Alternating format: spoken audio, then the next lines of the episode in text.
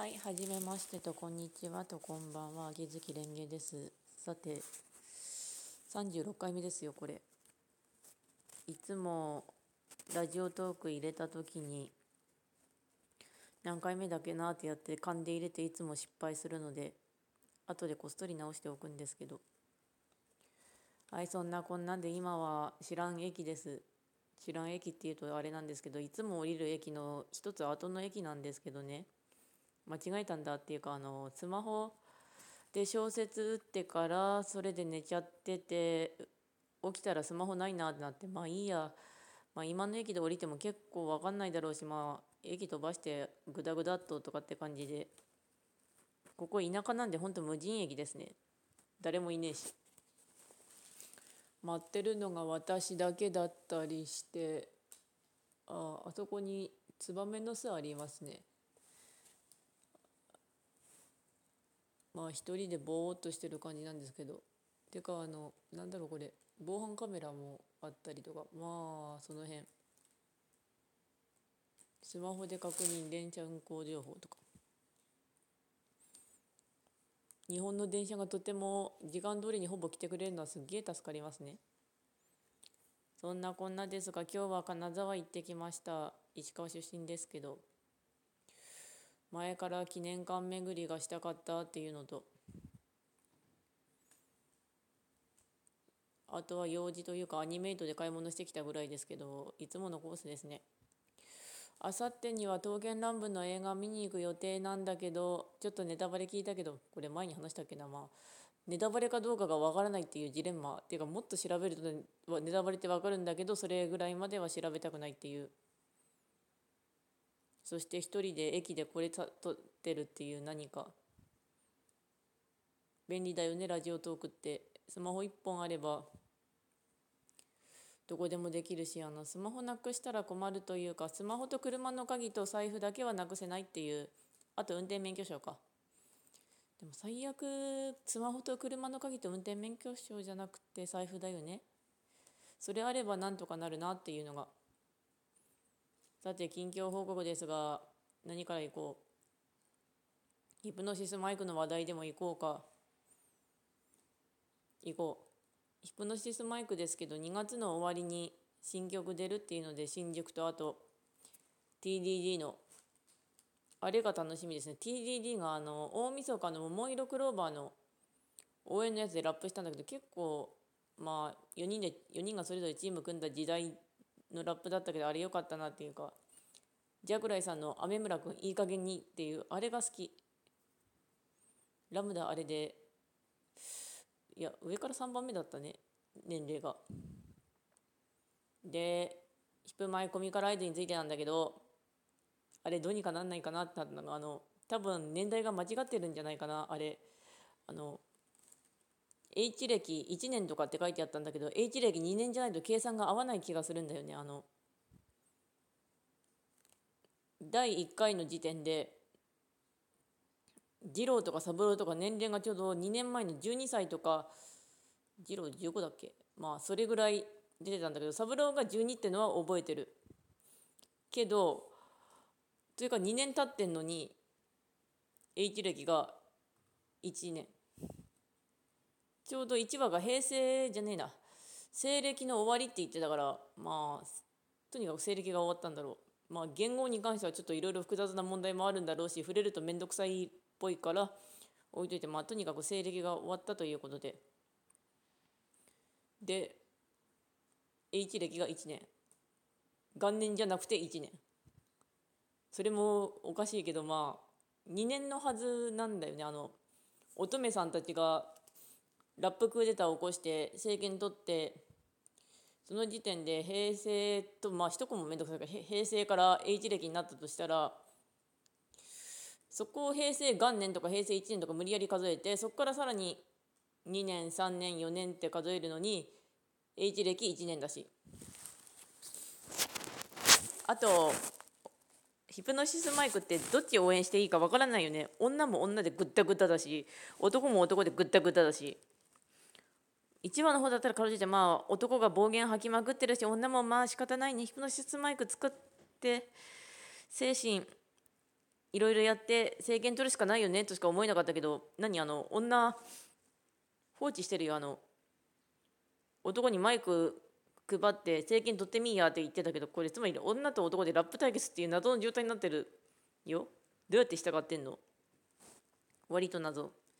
あと中央区が思ったよりもなんかファンキーだったよね。あのマガジンエッジのコの漫画見てくれると分かるしあと試し読みもあるんで見てもらえば分かるんだけどそのね壁に囲まれたやつってちょうどドラマ C で壁に囲まれてるし男の税金でやってんだよとかって言ってたけど普通に壁でしたね。ねどこのディストピアだよみたいな壁。なんだあれって感じで。その割に確かドラマ CD でヒプノシスキャンセラーとか使ってたし割とお前らララップのために目に配ったんだろうマイクってなってたけど。ねえなんだろうねあれ。あとキャラクターの名前が読みづらいは置いといてあのふんわりとしか覚えてないのあのお坊さんっぽい人とか一郎のきっと元になるだろう上司とかジャクラに助手とか。ネムちゃんは覚えました。青ひつぎネム。まあ2話目ですけど なんか本当に秩序が荒れて一郎が男に、まあ、そんな生き物かもしれないとかって言ったけど、うん、人間全体が多分あのいろいろ抑えてないとダメな生き物なんだと思うよ。人間。男も女もその辺は関係ないと思うんだよね。だからプリキュアのさあの話しか知らないけどハグッとプリキュアみたいなやつが欲しかった？正直なところ。すごい書き方下手なんだよねジェンダーの。ヒプノシスマイクは音楽がとってもよくったし、まあ、ドラマ CD もちょっとしか情報が出てないからやったっていろいろ想像するのは楽しかったんだけどなんだよあのグダグダ感。男が税金10倍って言ってるけど実際のところはあの中央区に女だけ住んでるけど他の女の人だってあのほら浅草とか池袋とかに住んでて一家族で暮らしてしたら男が税金10倍とかってなってても切れていいと思うんだよねその家族。家族で暮らせないし。あと1年であの女たちがマイク使って既存の武器をほとんど廃棄したっていうけどどうやって廃棄したんだろうねみたいな謎もある。あとほとんど廃棄したって言ってもあの狩猟とかどうするんだろうねあのどうしても武器必要な時あるじゃんあのこういうイノシシとかクマとか対決する時に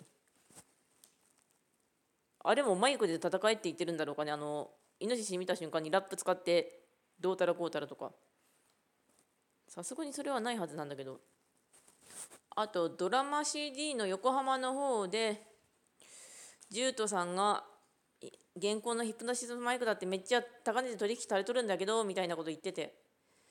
であと様時様がなんかリリックっていうかあのある程度のスキルとかないとだメンタルないとダメだろって言ってたんだけどこの1年の間に思いっきりマイク回収とかあるんでしょうかね？あと伝説のチームってラップで日本統一したんでしょうかね？あいつら。しかもある程度のルール従えって言ったけどねえ一体何やったの？あいつら。っていうかあのねえなんかいろいろグダグダで困るよ。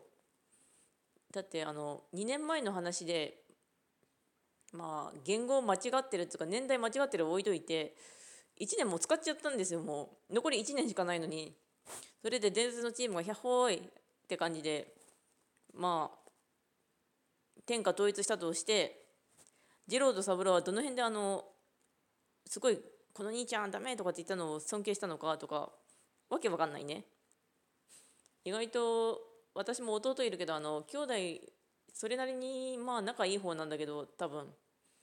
結構根深い人は根深いみたいだからさ本当にどうするつもりなんだろうってなってて。シナリオライターさんがど下手ってのがあるんだけどこれに関してはちょっと否定できない。グダグダだよねって話してた。ラップはいいんだけどっていうかあのヒプノシスマイクで感謝したいところはあとラップはいろんなのがあって面白いなってなってるとこですね。ポエットリーティングとか。夢の源太郎。源太郎はシリーズで見たけどあいつ何なんだろうねってなりながら。乙女さん一体あいつの何してるんだろうとなりつつ。乙女さんやっぱしシュールに総理大臣にラップ食らわせて天下取ったっていうのが本当にねあの威厳がこう微妙だよね。なんかこうあの用紙にあの刀とか持ってるといいんだと思うけどあの軍刀？こういうのガンって突き出した感じ。まあそれがラップだしね。ラップ。好きだけど。なんだろうこのコメントのしづらさ。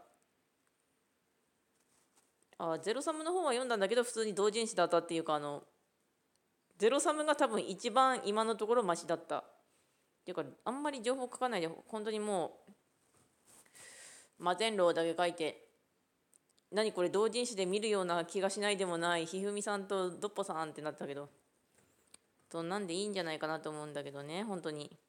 どうなるんだろうねコミカライズ。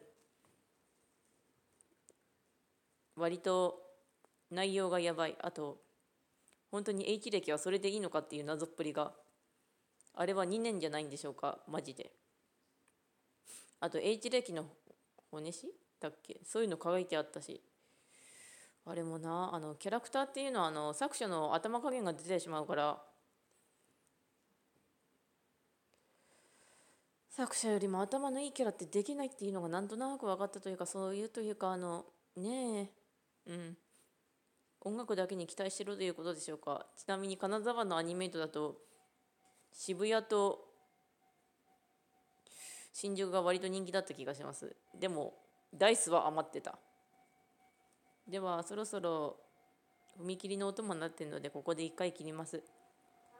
本日もご視聴ありがとうございました。ではまた。もうちょっとだな。